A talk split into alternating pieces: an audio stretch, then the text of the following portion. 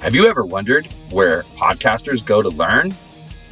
Welcome to Elite Podcast Academy, the show for podcasters, about podcasters, by a podcaster. Now let's jump straight into today's episode. Welcome to another episode of Elite Podcast Academy. I'm your host, Mike Mahoney, and today I want to talk to you about a topic not too many people discuss video podcasting. Video podcasting has become a huge thing. As audio podcasts grow, video podcasting follows right behind. The equipment needed to do video podcasting is a lot different from that needed for an audio podcast. One of the questions I'm constantly asked is what is the difference between video podcasting and audio podcasting? The answer is potentially not as obvious as you might think. The obvious difference is that there is a video of the end result. This means you can't just sit around in your PJs and record like you can with an audio podcast. The biggest difference is the length. With video podcasting, you won't want to go much more than 15 total minutes. Video podcasts are not as portable as audio podcasts, and they require the viewer's attention. This truly changes the dynamics. You're going to need the following equipment for a video podcast. Yes, you're going to need a microphone. Believe it or not, Audio is the most important part of video podcasting. This means you're going to need a microphone close to your voice in order for your message to be heard clearly. Most audio podcasting microphones won't work well for video because they're too big and distracting in the shot. However, you can sometimes frame your shot tight enough that you can use a studio microphone just barely out of frame. The best kind of microphone for video is something that's small, not distracting, or completely invisible. This leaves you with some decent options, but you must decide what you want to le- use. There is the lavalier microphone. These have clips that allow them to be clipped to your clothing and even possibly hidden from view. This type of microphone allows for arm movement. A word of caution though, sometimes these microphones are extremely sensitive and will pick up noises if anything brushes against the cables. I'm going to suggest some options for a good lavalier microphone for you. On the low end, I recommend the JK Mic J044. In the mid range, I recommend the Rode SmartLav, and the high end, the Rode Lavalier. Now, you can also use a headset microphone. I'm not talking about the cheap kind of headset mic and headphones you typically see gamers wearing, but a professional micro- mic only headset. You see these often used by public speakers. They're small, they keep the mic always the right distance from your voice, but can be visible and distracting in videos. For a cheap one, how about the JK MIC-J S90, and on the high end, the Countryman E6. Then there's shotgun microphones. This is usually a very long microphone that would be mounted out of frame, usually above or below the talent. This is the kind of mic you typically see in professional filming, with a boom arm and assistant. The mic stays in one place unless you have an assistant to follow you and is out of frame and picks up a very narrow cone of audio. These produce great quality but can be expensive. For a cheap one, you can get the Rode Video Mic. For a high end one, you can get the Rode NTG4. Then there are handheld microphones. When you're in noisy environments or you need inter- to interview someone at an event, a handheld microphone is often the best choice. Does a great job of reducing background noise and focusing more on your voice, all with very little setup. It's great for interviewing too, because you can control the conversation by holding onto the mic and pointing it at whom you want to speak. Make sure you get a mic designed for this use, so it will have minimal handling noise. The Sennheiser MD46 cardioid interview mic is great. The Rode Reporter omnidirectional dynamic interview microphone is good. Condenser mics. Well, condenser mics are not ideal for audio podcasts, but they could be great for video. Listen to how well a condenser microphone works for Rhett and Link's Good Mythical Morning on YouTube. This kind of microphone will be in the frame, but could be nicely decorated to be part of your set. This would definitely record, re- require some post processing. Whatever you do, don't use the built in mic on the camera. It's generally very low quality and far too distant from you to make the sound good. If you're thinking about video podcasting, I have to assume you want high quality audio. This is going to give you two possibilities for recording your audio. Either connect to the camera via wire or wireless system, which is a method I'll give which I'll give the least amount of work, but it will be cumbersome or expensive in the long run. As long as your equipment has no latency, your video editing will be easy because the audio is recorded straight into the video. A wired system may have to rely on the camera's built in preamp, which is usually not very good. But you could use a recorder or mixer with a preamp between your mic and the camera. These are always available options when you understand the problem. You might want to consider a wireless system like the Rode RodeLink Filmmaker Kit or RodeLink News Shooter Kit. Both of these are digital wireless systems. They allow you to wear or hold a microphone and maintain full freedom of motion. They are pricey, but worth it if this is how you plan to create your content. Now, your other option is to connect the mic to an external recorder. If you have budgetary constraints, a great option is to record the audio and video separately. Sometimes this produces higher quality audio because you don't have to rely on your camera's preamp. The concept is that you attach your mic to an external recorder or even your smartphone. You will then start your video and audio recordings simultaneously. For a small recorder, consider a Zoom H1. As soon as you start the video and the audio recording, clap or snap making a clicking sound so that you have a reference point in post production for syncing the audio you record to the recorder and the video itself. It sounds harder than it is. When in post production, use the spike in the audio where the click, clap, or snap was recorded to match up the audio. Once it is matched up, mute or delete the audio that originated from your camera.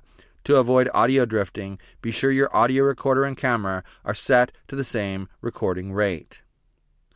You're going to need great lighting for a video podcast. It's often overlooked and is probably the second most important aspect for video podcasting. Great lighting can make even a cheap camera look good. This is because a well lit scene doesn't require the camera to work so hard to expose everything. Lighting doesn't have to be expensive. There are two cheap kits I can recommend, both under $170 one with two soft boxes and an overhead light for $3,800 or 3,800 watts, and the other with three soft boxes, 4,500 watts. Ideally, you'll want three points of light. The key light, which is the bright light in from the front, angled from either left or right.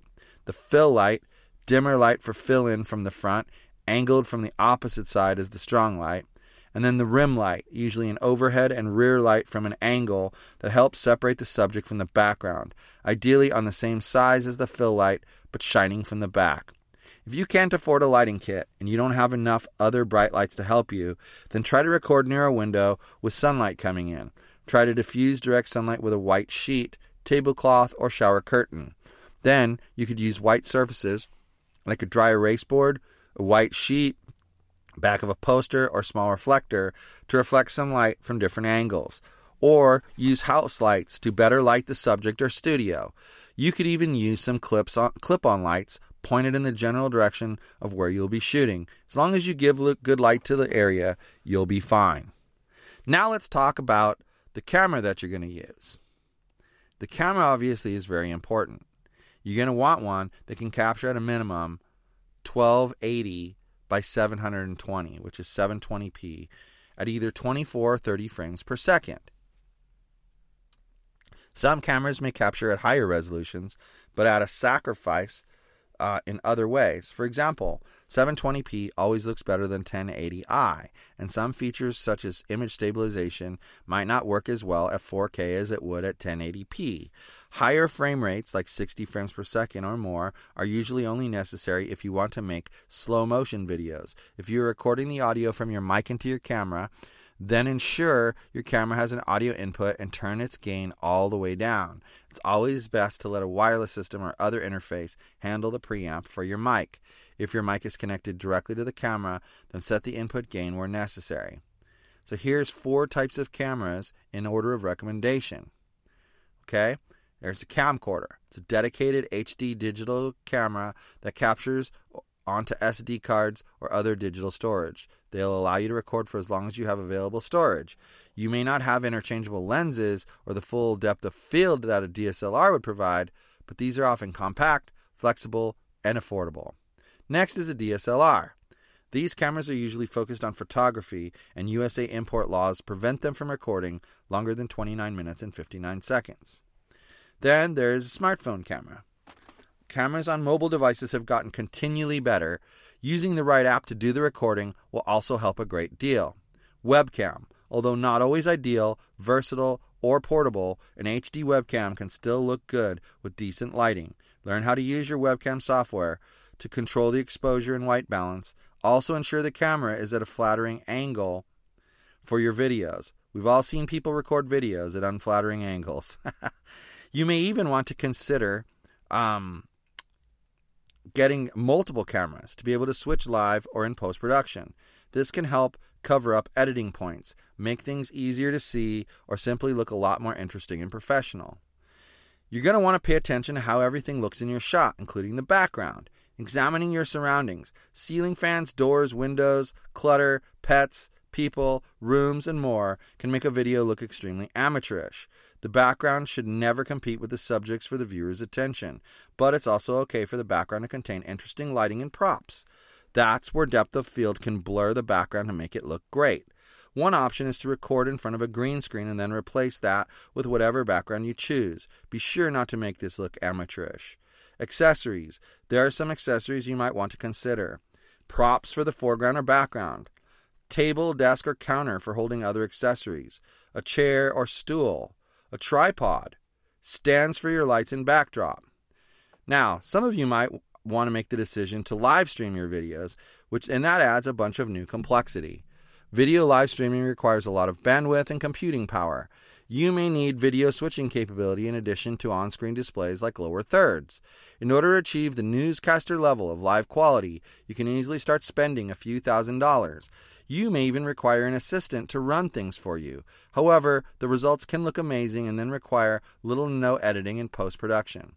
It can be done. Video podcasting might seem like a daunting idea when you start to analyze everything, but it really isn't that terrible. You're going to want a microphone, potentially an audio recorder or wireless system, good lighting sources, a decent camera, a background, and a few accessories.